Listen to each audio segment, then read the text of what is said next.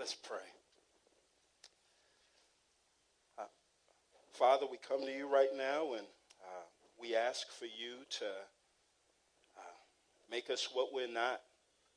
And the first thing is grateful for the way that you've provided forgiveness for us, Father. It's easy for us to take it for granted, but we come to you right now as those that are hungry for a fresh taste of your grace. We pray that you would feed us from your word. It's in Jesus' name we pray. Amen. Why don't y'all take your seat?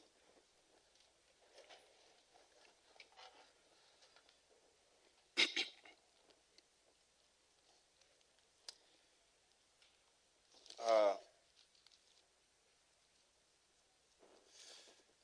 there are a few things in life uh, that are more devastating than rejection.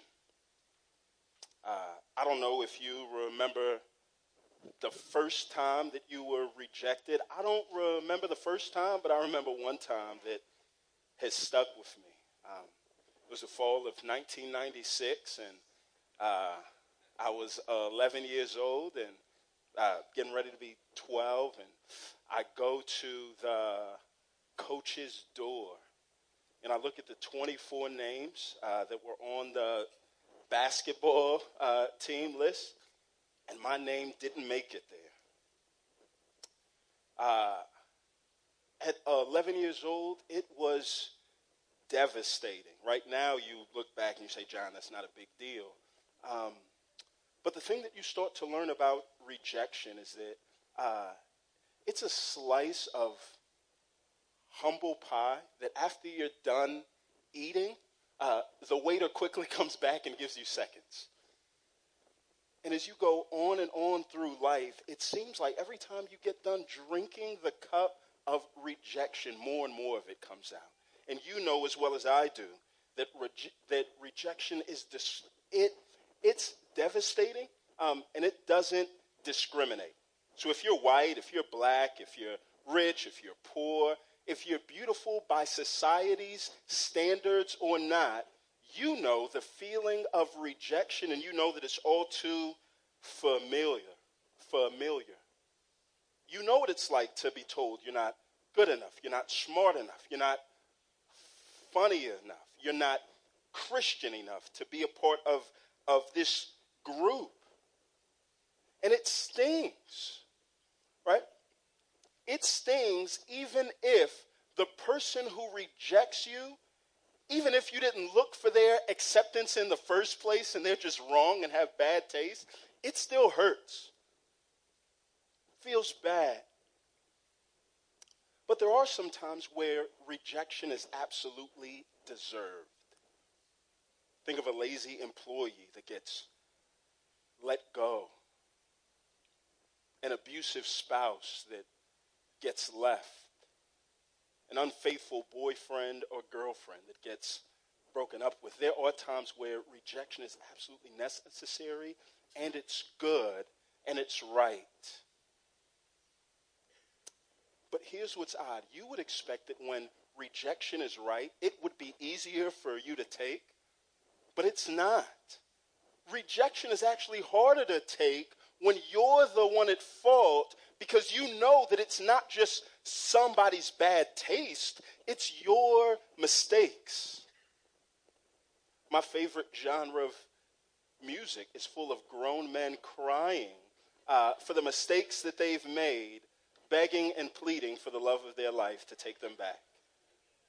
Men have made millions off of this because as soon as you know, Wanya starts off with those words and say, I'm going to swallow my pride, say I'm sorry, stop pointing finger. Uh-huh, y'all know it. As soon as he says that, do you know what? It resonates with all of us because we're like, even if it wasn't a woman, there was something that I did that was wrong that causes me that feeling of rejection. And rejection not only has a bitter taste, but it has a strong and a long aftertaste. So, regardless of how long it's been since you've drank the cup of rejection, you can still taste it like it was yesterday. And so, what that does is it makes you and I eager to protect ourselves from it. and I think that if you're here, you likely protect yourself in one of three ways. You either um, uproot yourself, right? So what you say is, um, if I feel rejected here, then I'm going to get up and I'm going to go there until I feel rejected there, and I'm going to get up and I'm going to go there. And you spend all your time trying to find a place where you're going to be absolutely rejected or, or where, where you'll be absolutely accepted. But what you quickly find out is that there is no place like that, and it is deflating. Or there's some here in this room uh, that uh, it's not that you uproot the seeds, you just won't plant any seeds. You know how hard it is to experience being cast away. And so you know that in order for somebody to cast me away, I have to be close to them. So I'm just not going to be close so that I never have to feel what it's like to be cast away. Or there's some that are in here that are like, I'll just fake it and wear masks.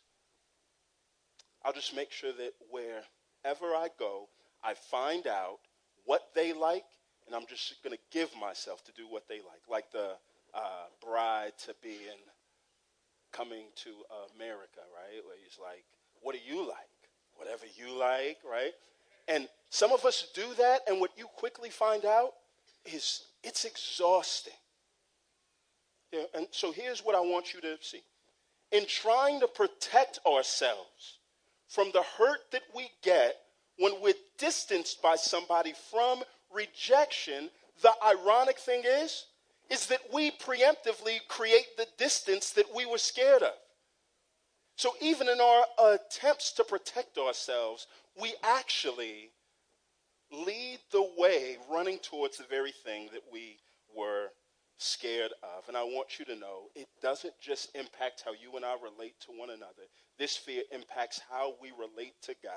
Show me a person's people interaction, and I'll tell you with very clear certainty what their God interaction is like. And, and so here's what I want to do today. I want to, right, I want you to just sit back and think about this. Imagine a life lived with the fear of rejection when it comes to you and God. And as I ask you to imagine, I stand up here because none of us really have to imagine. A lot of us live with this fear on the inside. We think about the start of the year and the resolutions that we've made especially with us and God, and a lot of them come because we feel far off from God. We know that we've made mistakes. We look at the past year and we may think, I went too far last year, I did too much, and so this year I'm not going to go as far. You may think, my sin is too frequent. There's no way that God will believe me when I come to Him. So this year I'm going to try my best to break those bad habits. Or you may think, uh, my sin is too recent. That last night, this morning, I found myself in a place where I know I'm deserving of God's rejection. There's no way. I need to let some more time This fear of rejection, how it relates to God, it doesn't just uh, affect me and you. Uh, it, re- it affects anybody else that wants to know what God is like right? People that do not have a relationship with God um, are like uh, high school students when it comes to reading books. They would much rather watch the movie than read the pages. People that don't know God would much rather look at the people that God has forgiven than read the pages that He's written. And so, if you struggle with this fear with God, then it doesn't just affect how you relate to God, it affects how you reflect Him in the world, how you show the rest of the world that they can be accepted in God's sight. And so, what I just want to spend our time on is this how do we get rid of this paralyzing fear when it comes to uh, how you and I relate to God? How do you and I remove from ourselves this fear of rejection? And we start at the same place that we always start with God's word. So your Bible should be open to Luke 15. It's a familiar story, but I just want to let you know this, y'all. Uh, that the God that we serve, uh, he knows our patterns. He's foreseen all of our pitfalls. So when he provides a solution in his word, he knows how to solve the problems that you and I face. This fear of rejection that we have, it doesn't just go back into our past. Um, it goes back to the beginning of the history of the world with Adam, who had a perfect relationship with God. And he made a mistake. And do you know what he did? He ran from God. He hid because he felt like if I come clean with all the stuff that I did, God is going to reject me. And it's important to know that when we try to hide from God, there is distance between us and God, not because of what God's done, but because of what we've done. We create that. And so, a God who loves his kids gives us this story. Let's start. Luke 15, starting in verse 1 and 2, it says this All the tax collectors and sinners were approaching to listen to him, and the Pharisees and scribes were complaining, This man welcomes sinners and eats with them. And so, what Christ does is he tells them a parable. And here's what it is a parable um, is not a fable. A fable is a fictional story with a common sense theme that the whole world knows that we just need to be reminded of. The tortoise and the hare, right? Slow and steady wins the race. The, the boy who cried wolf, right? Don't lie because if you lie, then a wolf will eat you and people won't cry at your funeral. All stuff that we teach our kids that we want them to know. A parable's not that. A parable is a fictional story, but it's meant to reveal a truth about God that's hidden. And, and so this story starts off with religious leaders who love fables, who love just the the one plus one is two of fables. They love do right and you'll get good, do wrong and you'll be cast out. And they look and see a bunch of people that are happily coming to Jesus and they're frustrated and mad because they're saying these are people that God shouldn't accept. A caveat, real quick. If somebody's happiness causes you that much problem, you can be sure that the problem may not be with them, it may be with you. Life works much better when you don't view yourself as the happiness police. So you have these folks that come and they say, these are a group of people that should be rejected by God. And do you know what makes this so hard? Um, is that they're actually half right. And sometimes being half right uh, is harder to correct than being all the way wrong.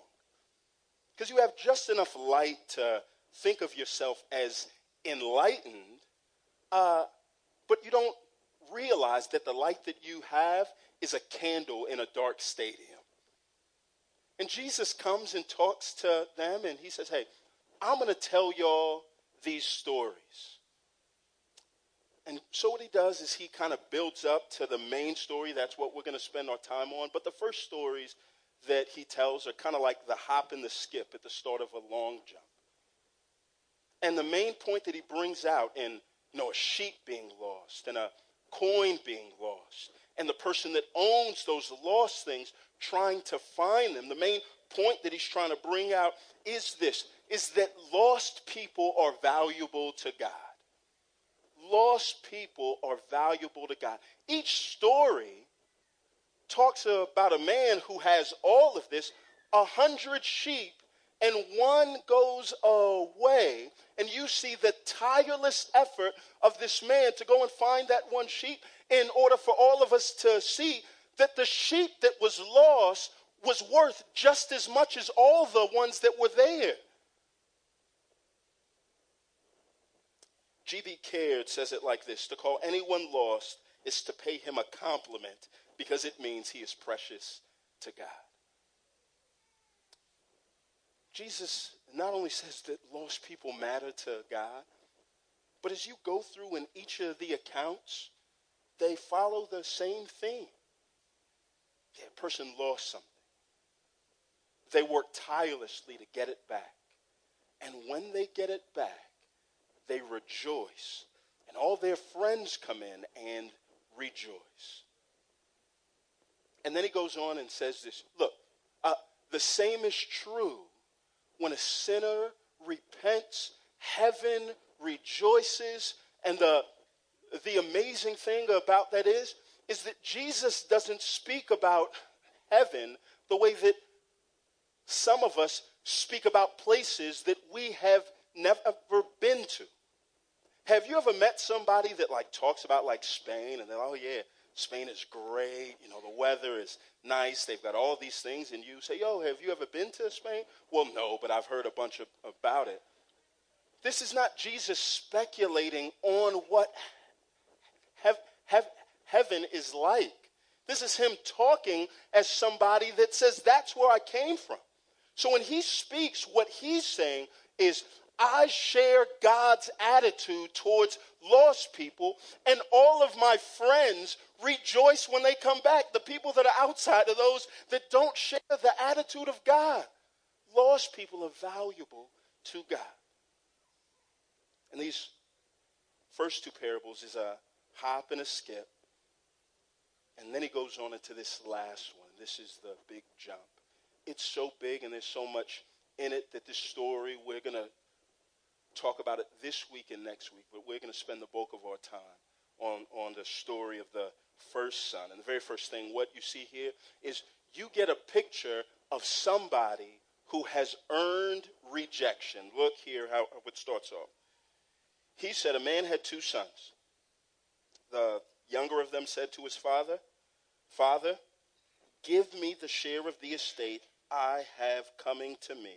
So he, so he distributed the assets to them. We'll stop right there. This is not, right? Back in these days, it's not like this dad just had a bank account full of money. He's like, Dad, can you uh, cut off a third of that and give me what's mine? The inheritance that the son asks for uh, would only come to him after his father had died. And so, in him saying, Hey, uh, give me what's mine, what he's basically saying is, um, I wish that you were dead. I would enjoy life more if you weren't here and I just had all of your stuff. This story starts off with rejection, but not one of the dad to the son, one of the son to the dad. But look at what the, the, the dad does. It says, So he distributed. Um, so he distributed the assets to them. Um, you know, sometimes uh, love requires us to do all that we can to hold on to somebody, uh, but sometimes love requires of us to let them go and to trust that experience uh, often has a way of explaining things better than you and I can. When it comes to the definition of hot, a stove explains that better than any dictionary could. So, this father who loves his son, as we'll see, doesn't hold him hostage and tell him to stay. He acquiesces and lets him go. Verse 13. Not many days later, the younger son gathered together all he had and traveled to a distant country where he squandered his estate in foolish living. The first mistake of the son is that he thought his joy was found in him being anonymous. I can go to a place where nobody knows me, and autonomous. I can go to a place where uh, there's nobody that can tell me what to do. And what you quickly find out is this uh, where you're anonymous, where nobody knows you, and you're autonomous, free to do what you want, uh, do you know what comes out? The real you. So the phrase, you know, what happens in Vegas stays in Vegas, uh, that kind of hides the truth of what hap- happens in Vegas, um, is insight into who you really are. And it's easy for us to get into places like those and to excuse what we've done. I'm, I'm shocked by what came out of me. I can't believe that I did this. Uh, but instead of making ex- excuses when sin comes out, a better thing for you and I to do um, is to ask questions. Not, I, I only did that because, but why, why did I do that? What was I really after? And so here you have this son who is convinced that his joy is found in the absence of a father. He's convinced that he didn't need a father, he just needed stuff, and he would be full of joy. And when it talks about his estate, y'all, it says this He squandered his estate in foolish living. Six words that doesn't even bring up any joy that he had from what he got. And isn't that how sin works, y'all? It makes us think that we have everything. And we see that we consume it so quickly, and all we do is look back and think of, man, how my life has been wasted. Yeah, I, I, I, I remember, you know, I grew up in a Christian household, and, you know, uh, made a profession of faith at a young age, six years old. And throughout my, my uh, up until I graduated high school, uh, I kind of lived life pursuing pleasure, things that I th- thought would satisfy my soul. And it was the summer after I graduated from high school in Nigeria with my folks, uh, and we got robbed at gunpoint, and my face is down in the dirt on a dirt road, and I didn't look back at my past years with fondness about all the things that I did. I was filled with this sense of, I've wasted my life. Pleasures of sin come quick, but they leave very quickly just to go on. He hits rock bottom, loses all his stuff, finds himself in complete desperation. And what he quickly finds out uh, is that his friends stopped answering his calls once he started calling collect. There's half of y'all in here that don't know what a collect call is. Back when we didn't have cell phones, there were these things called payphones. If you didn't have a quarter, you could call somebody collect and it would charge them. That's neither here nor there. And what you get at this at the end of this story is a son that experiences desperation. And just look what takes place. You have a son that's at home in need of nothing goes to his father, wishes he was dead, wants to move him out of his life, and gets everything. And then what he does is he goes into this land and he he wastes it all. And as the story goes on, we find this son who goes into this town and then he has nothing and he goes to work and what he quickly finds out is that nobody gives him anything. So you have a son in need of nothing, gets everything from his father, wastes it all. And now you have a son that is in need of everything, goes hard to work, humiliates himself. As the Jews heard this and heard that he worked with pigs and longed to feed himself from those pods, they would have looked and said, This is humiliating. This is rock bottom. He's at rock bottom. And what he finds out is that all the friends that he had, that he was buying bottles for at the club, all the friends that he had, that he said, if I'm eating, then we all are, all his friends that he had, there was nobody to help him.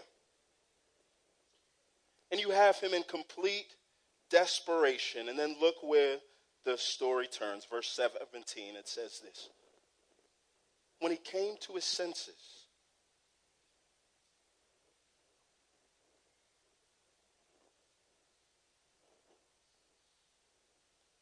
When he came to his senses, he decides to go back home. Here's what I want you to hear. The Bible doesn't view this phrase when it came to his sentences. it doesn't communicate it as an indictment on him. It communicates it as a good thing and you and I would be wise to do the same. Here's what I mean by that. Um, we tend to judge the merit of somebody's apology by the consequences that led them there. So we tend to say, you didn't really mean that. You're only saying that because you got caught. As if, in, as if that somehow takes away from the fact that this uh, consequences are God's vehicle of choice to drive you and I to sanity. Sometimes the only way that God can make us sane and help us to see things clearly is if you and I experience the consequences of our actions. You may look here and say, well, he only went back home because he got caught, he ran out of money, he was desperate. And I would say, of course he did. That's not meant to take away from the sincerity. It's meant to show you and I how deceptive sin actually is. It's meant to show us all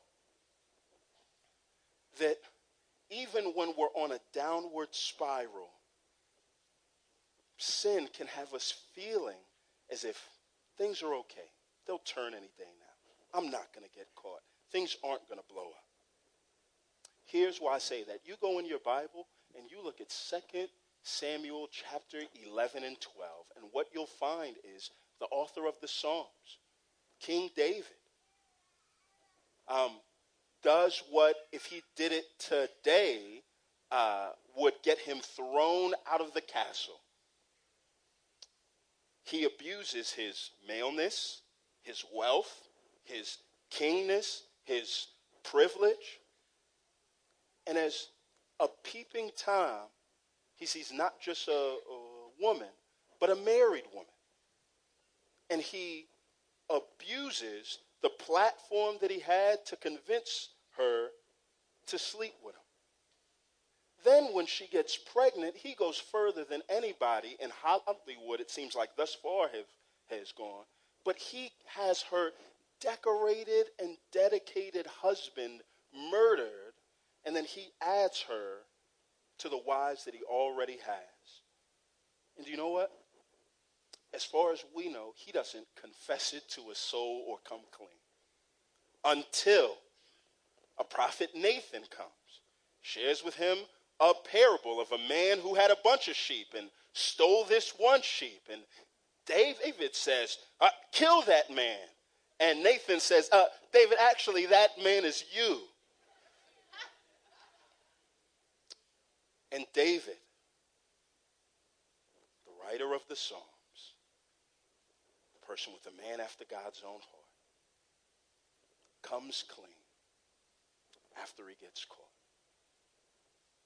That's how deceptive sin is. And I, I don't want to spend too much time on this, but I do want you and I, one, to know that um, desperation is actually a very good thing from God.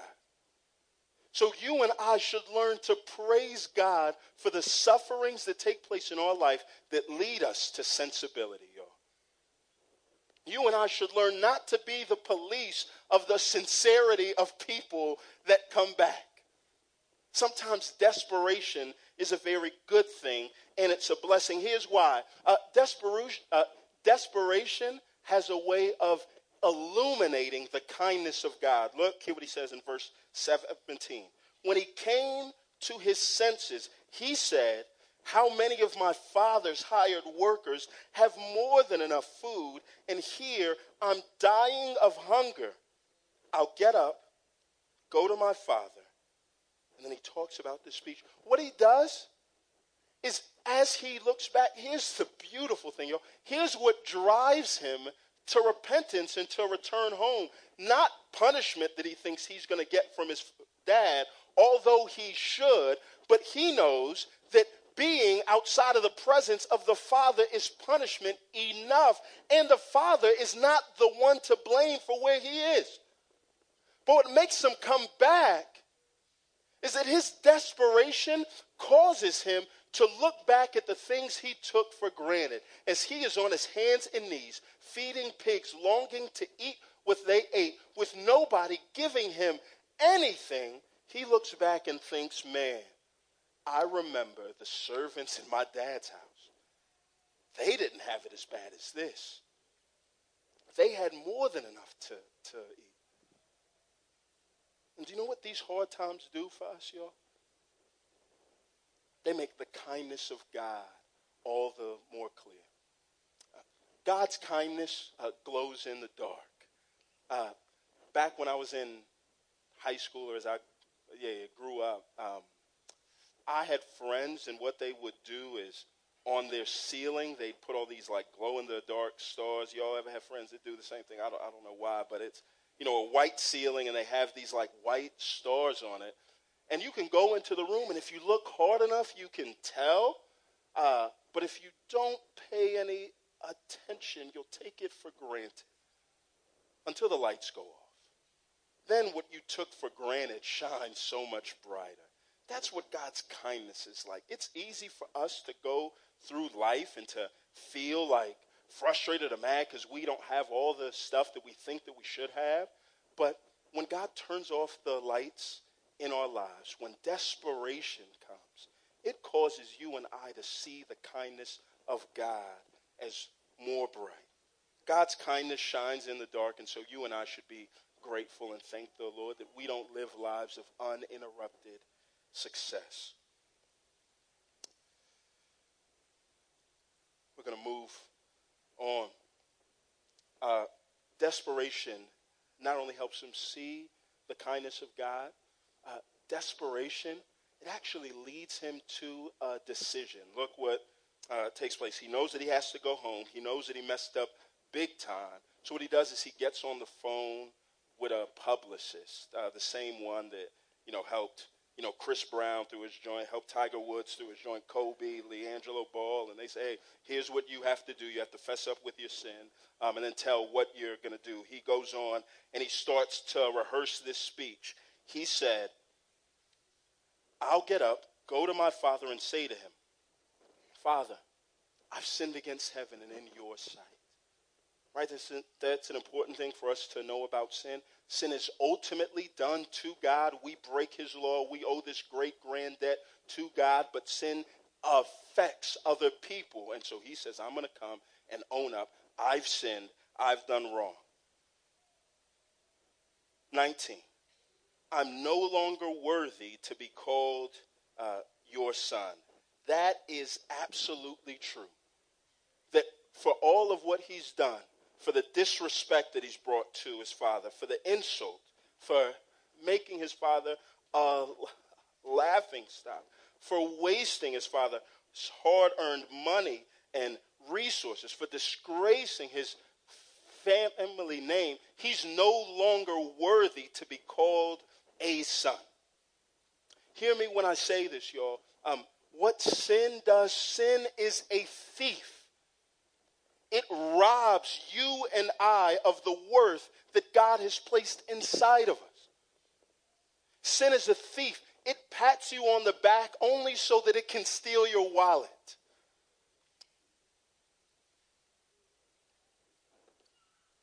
What sin does for us, y'all, is it promises us, it promises us great reward, but the only thing that it leaves us with is remorse and regret. And so he says here, I'm going to say to my dad, I've sinned against God and in your sight. I'm no longer worthy to be called your son. And then he goes on and says this Make me like one of your hired workers. And that seems noble, it seems innocent, but let me tell you, it is a mistake. That what he does is he's so fearing the rejection that'll come if he comes back in repentance to the Father that what he says is, well, let me just come back at the lowest point that I can come back so that I can work off and pay things. And he makes the same mistake that he made at the start of this story. And that was this coming to his father demanding anything. The story starts off with him saying, Give me what's coming. He's trying to set the terms of relationship with the Father. It ends here with him confessing that he's wrong, but then he says, Make me this. give me this. It's once again him trying to set the terms of how he's going to be received by his father. And his error is that he wants relationship restored, but his solution is too shallow. His solution is all wrong. He aims too low. This is not a quick fix. What he's done demands a funeral. Here's the options that his dad had. For the disrespect that his son had, his dad could have put him to death, stoned him. His dad could have dismissed him when he came back, said, Nah, you wanted to live on your own. Uh, go and live on your own and send him right back. Or what his dad could have done is demoted him. And that would have been the most gracious. Come back as a slave, work things off, earn your keep. What the son did is absolutely worthy of rejection. And even his way to fix things was an insult against the father, as if he could actually come in as a slave and make up for all the hurt that he caused. Your future acts of good do not erase or make up for the bad things that have been done. So, him trying to pay back his father, us trying to pay back God for our sin is insufficient.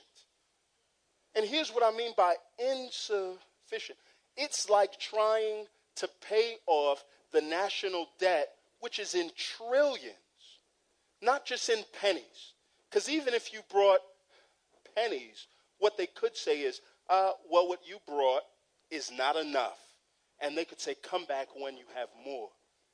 Trying to pay God back for the things that we've done is like trying to pay off the uh, national debt in monopoly money. You don't tell them, ah, this isn't enough. Come back when you have more. Because even if they brought all the monopoly in the world, it wouldn't make a dent because all of it is valueless. So it is when you and I try to come back to God and pay Him back for all the things that we've done, we don't have the right currency, y'all. This son rejects his father feels the desperation that comes from turning his back on the home that he was from and comes up with a plan of how he's going to set things right. Is somebody that is worthy of the rejection that he receives. And in the response of the Father, here's the good news. What you see is the Father comes at him with interruption after interruption he, he rehearses his speech, and the first thing that the father does is this, is he interrupts his journey. Verse 20. So he got up and went to his father, but while the son was still a long way off, his father saw him and was filled with compassion. He ran, threw his arms around his neck, and kissed him. So here's what takes place the son is probably walking back home slowly. How fast do you walk when you have to fess up to something that you've done wrong? He probably has his head down, sulking, rehearsing what he's going to say. And as his father sees him, the assumption again is not just that the dad was just so happen to be outside this day. The assumption is that every day since the son left home, that the father was outside looking for when he would come back. And the father runs towards him, forsakes his dignity. Old men didn't run. And sees this filthy son. And he puts his arms around him and hugs him and kisses him. Y'all, I want you to hear this. If more than half of communication is nonverbal, what type of environment do you think was created when the father comes and embraces his son like this? This is not a father that has to be won over. This is not a father that stands back with his arms folded, waiting for a good enough reason to take him back. This is a father that's eager for the return of his son. This son didn't have to make it all the way home to experience the love of the Father. And I want you to know the same thing. You don't have to make it all the way home to experience God's love. If forgiveness and repentance are a foot race where we're running as fast as we can towards repentance, and at the same time, God is running as fast as he can towards forgiveness, God wins that foot race every time.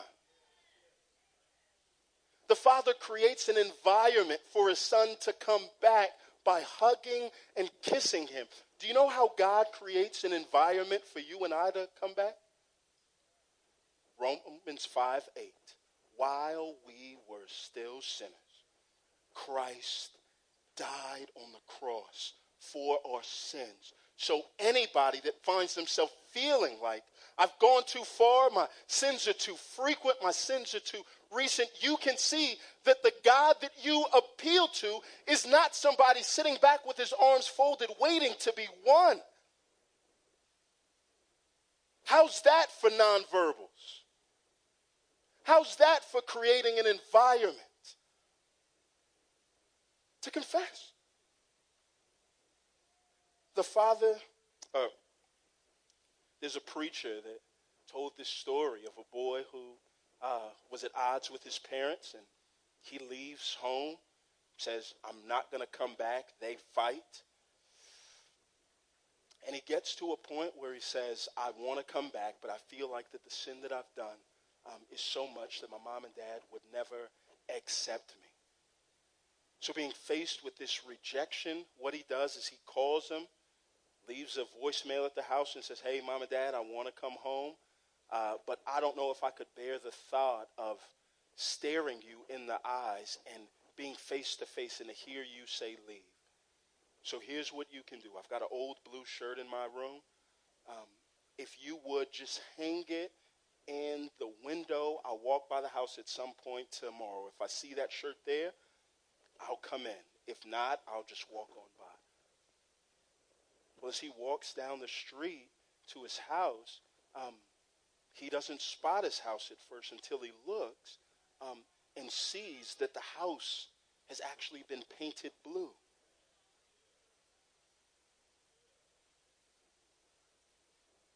Overwhelmingly creating an environment for him to come in.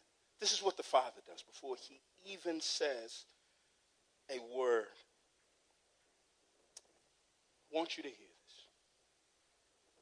Wherever you are, especially at the top of the year, for those that say, oh, I really need to get back in terms with God this year, and you've got a you know six month plan about how you're going to make things right. Um, the journey back to our Lord is never as long as you think that it is, because God does better than meet you halfway.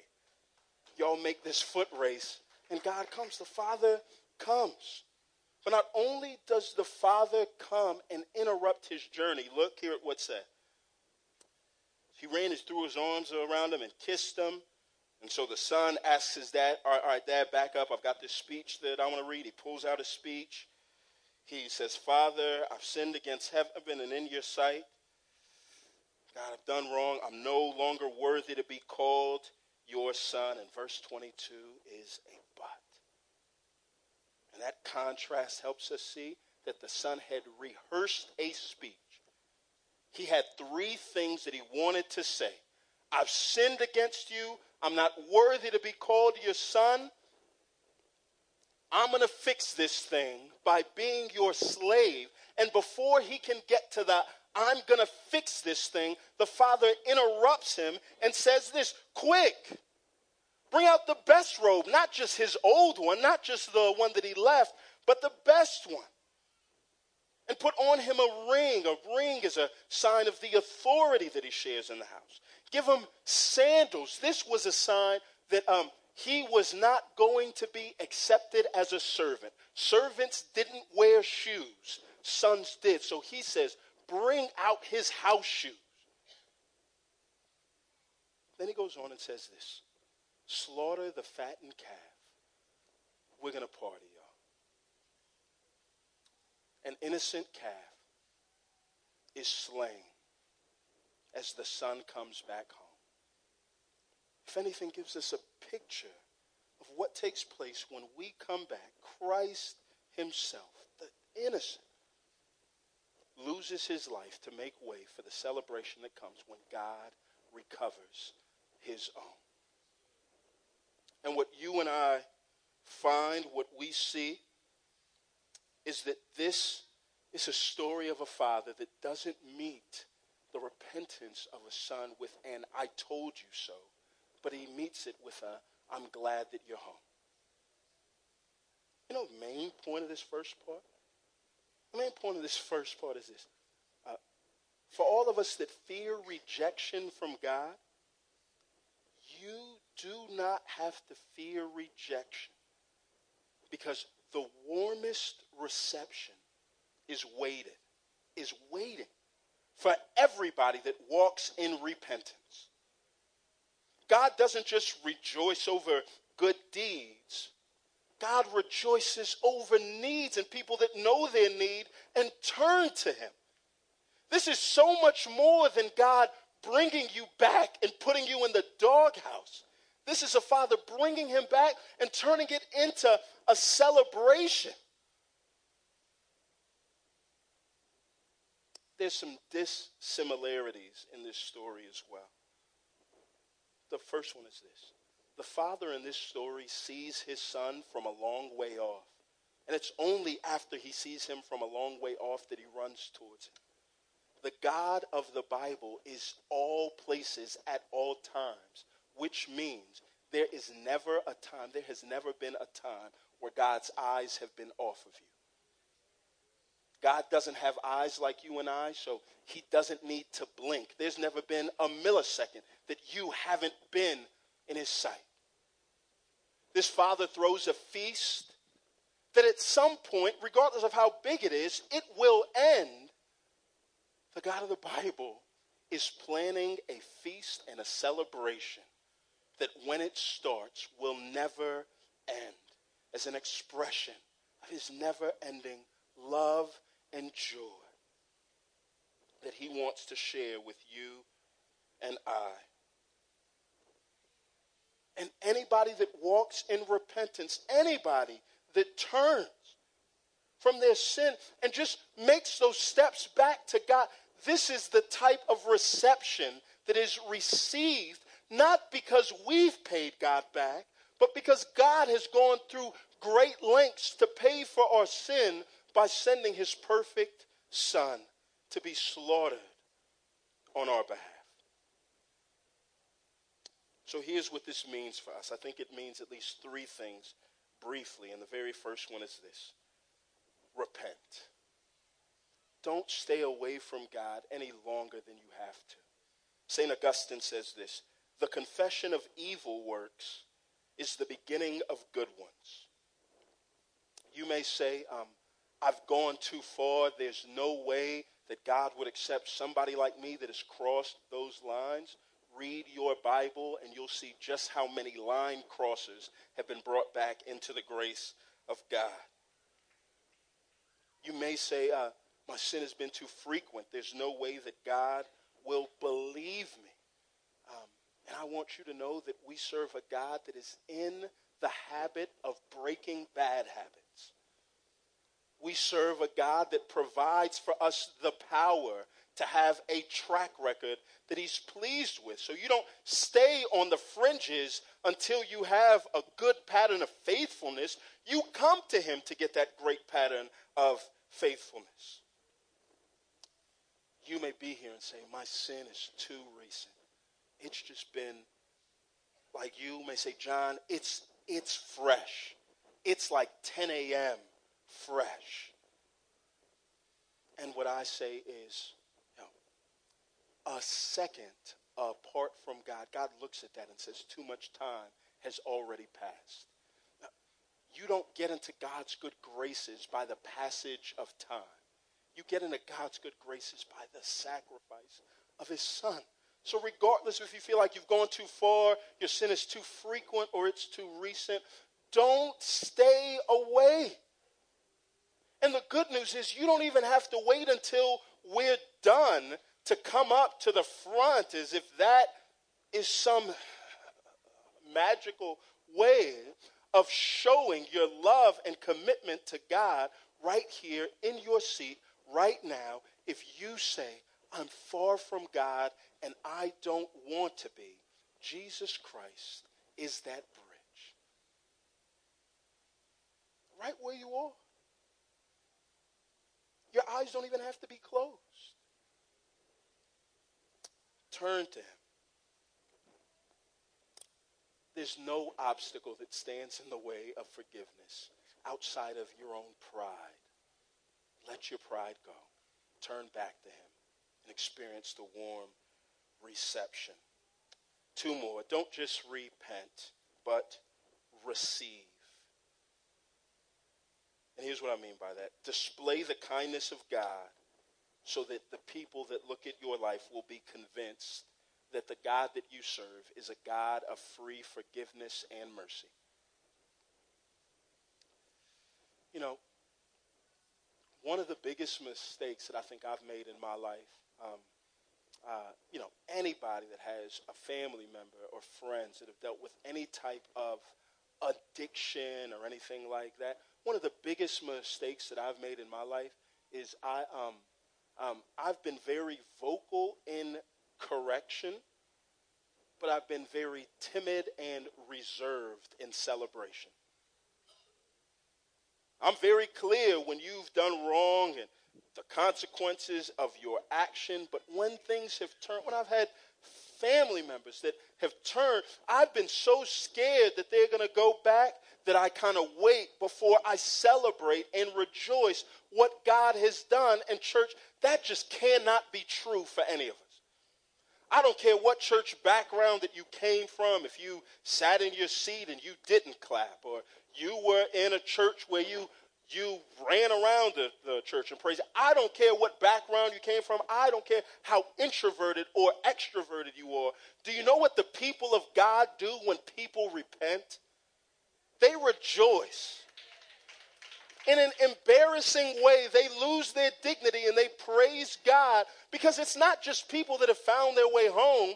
As this father describes what takes place, he says that my son was lost, has been found. But he said, I had a son that was dead that has been brought back to life.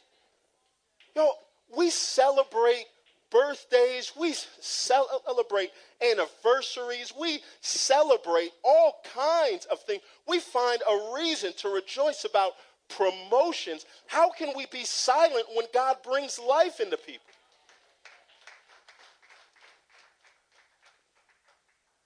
That's what we want to see as a church. Imagine, just if you would, in this story, how many other sons that had beef with their fathers would look at this father and the way that he treated his son and say, Man, I worked my tail off to get back in with my dad. And here this guy comes in and they throw a party for him. I wish he was my dad.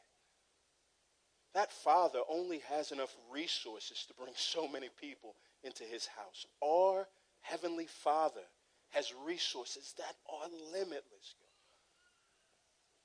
One of the ways that we can be an attractive church is one by freely forgiving people that have done us wrong. And here's what, not just in a generic sense where you leave here and say, all right, I really need to forgive more. No, but in an actual sense where you sit down right now and you make a list of these are the specific people that I need to forgive, and you pray and pray and pray until God works in your heart for forgiveness to take. That's an attractive church where a bunch of sinful people can sin against one another and it doesn't hinder relationship at all. That's one. But two, for us to be a church where when sinners come to, to faith, that we rejoice like there's no tomorrow, that we throw a party that dwarfs every other thing that we celebrate, y'all. We want to repent, we want to receive. And lastly, we want to retrieve. The point of this story is that Jesus is saying, his attitude towards lost people is God's attitude towards lost people. And so if we are his, then God's attitude towards lost people is our ad- ad- attitude towards lost people. And what that means is that the people that God has sovereignly placed in our lives shouldn't have to find their way into these four walls before they hear about the love of the Lord. That instead of waiting on them to come back, you and I are compelled to go because we have good news, y'all.